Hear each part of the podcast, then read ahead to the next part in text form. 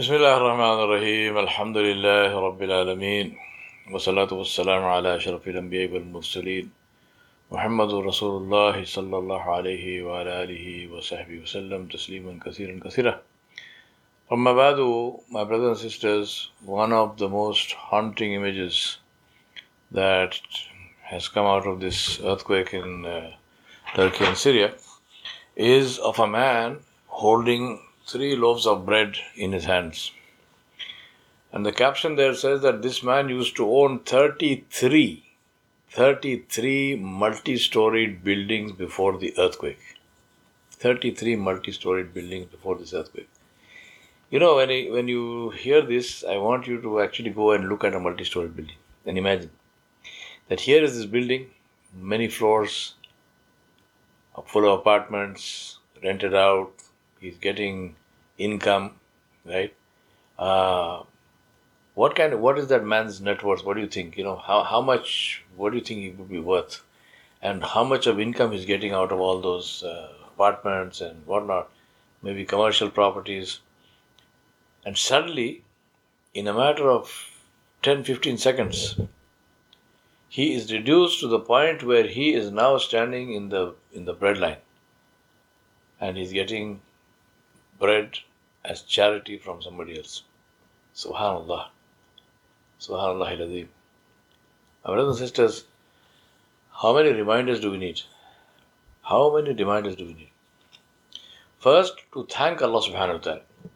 You know, Ubaidullah ibn Mihsan al Ansari al Khatmi reported that Rasulullah sallallahu alayhi he said, the hadith in Tirmidhi and Ibn Majah, Whoever among you wakes up in the morning secure in his dwelling, secure in his home, healthy in his body, and he has his food for the day. He's not saying week, he's not saying two days, he's not saying a month, year. He has his food for the day, then it is as if the whole world has been given to him. Uh, let me repeat this uh, hadith. Rasulullah said, Whoever among you wakes up in the morning secure in his dwelling, secure in his home, healthy in his body, and he has food for the day, then it is as if the whole world has been given to him. And this is in Tirmidhi and Ibn Majah. I ask Allah subhanahu wa ta'ala, I mean, I, I ask Allah subhanahu wa ta'ala to give us tawfiq, to thank Him and to keep on thanking Him and thanking Him because, subhanAllah, that image of the man holding the three loaves of bread in his hand is an image that I saw on somewhere, right?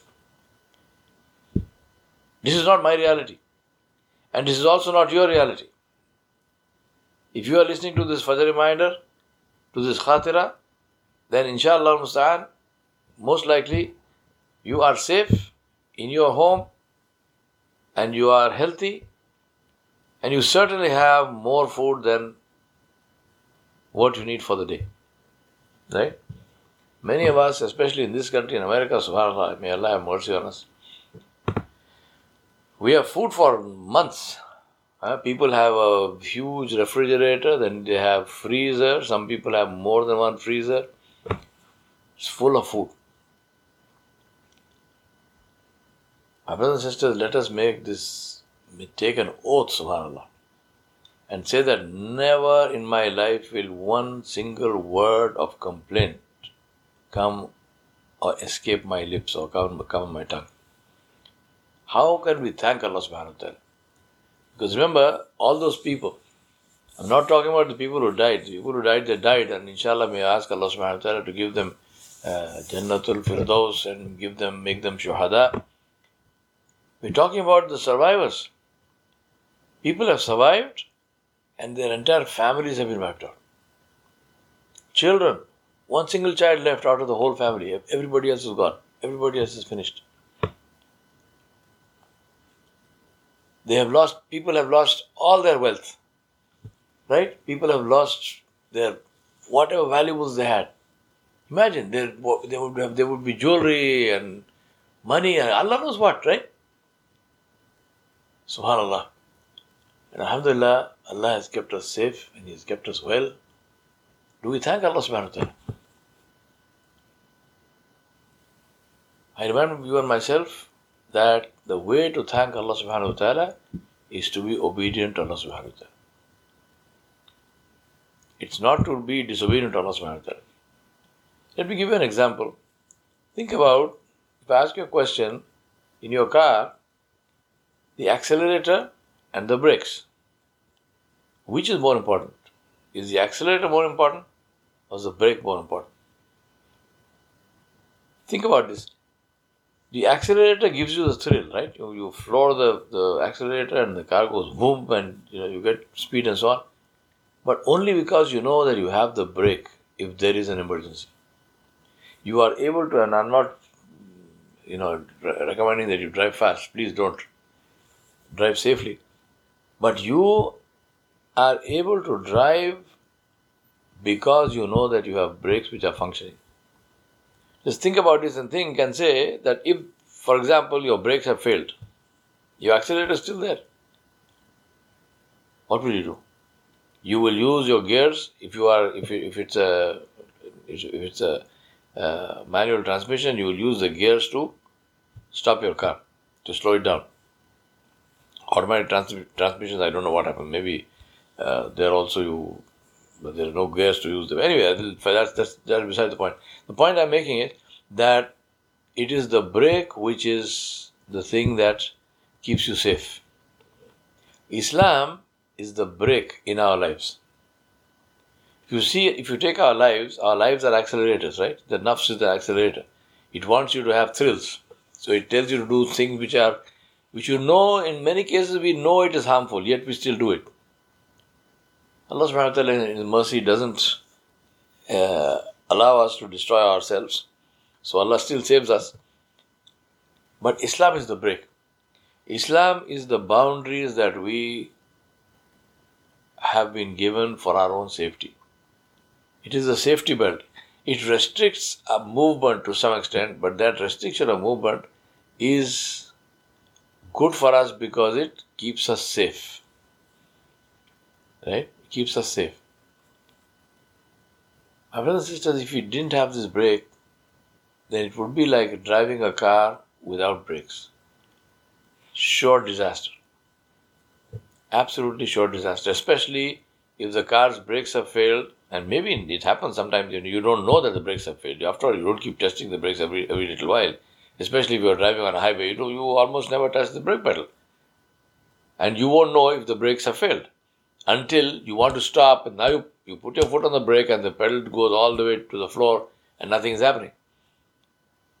May Allah save us from that. But I'm saying that this is where we must thank Allah subhanahu wa ta'ala. Alhamdulillah, Allah gave us a beautiful religion, Allah gave us a beautiful way of life, Allah gave us a gave us guardrails when we are walking on a path. On a dangerous path, high above. If we didn't have guardrails, we would have fallen down to our deaths. But Allah gave us guardrails, and those guardrails are Islam. These are the boundaries of Islam. So I remind myself and I request you, let us thank Allah subhanahu wa ta'ala. Say, Alhamdulillah, Allah subhanahu wa ta'ala gave us Islam. We thank Allah subhanahu wa ta'ala for all that He gave us, for keeping us safe, and for keeping us in a stage where we can help others. And that is what I want to say to you that this uh, these earthquakes, these are one, they are hujjah, they are witness for us. We ask Allah subhanahu wa ta'ala not to make us make them witness against us. Allah is showing His khudrat in the people He saved. And also, this is an opportunity for us to help those people and to earn rewards. Because the tables could very easily have been turned. We could have been there standing in the in, in, in the bread line and thanking somebody who gives us a loaf of bread instead of being on this side where we can donate uh, to the charities which are working in that area. So I strongly advise you and I strongly recommend please give and give and give and give, knowing that this is really money transfer from your dunya into your own akhirah. Because Allah subhanahu wa ta'ala does not take an ihsan from anybody. If we, if we spend in the path of Allah, Allah subhanahu wa ta'ala returns that to us manifold. And then Allah has it with Him, Jalla. And when we meet Him, Allah subhanahu wa ta'ala will give us in keeping with His majesty and grace when we meet Him. Ask Allah subhanahu wa ta'ala to help us to uh, be able to have sympathy and to empathize with people and to feel their pain and to uh, do our best to alleviate that suffering. Ask Allah subhanahu wa ta'ala to give us without hisab and to enable us that when anyone comes to us, anyone in need comes to us, that this person does not have to go anywhere else, that Allah subhanahu wa ta'ala completes uh, his, fulfills that person's need through us. وصلى الله على نبي الكريم وآله وصحبه أجمعين برحمتك يا أرحم الراحمين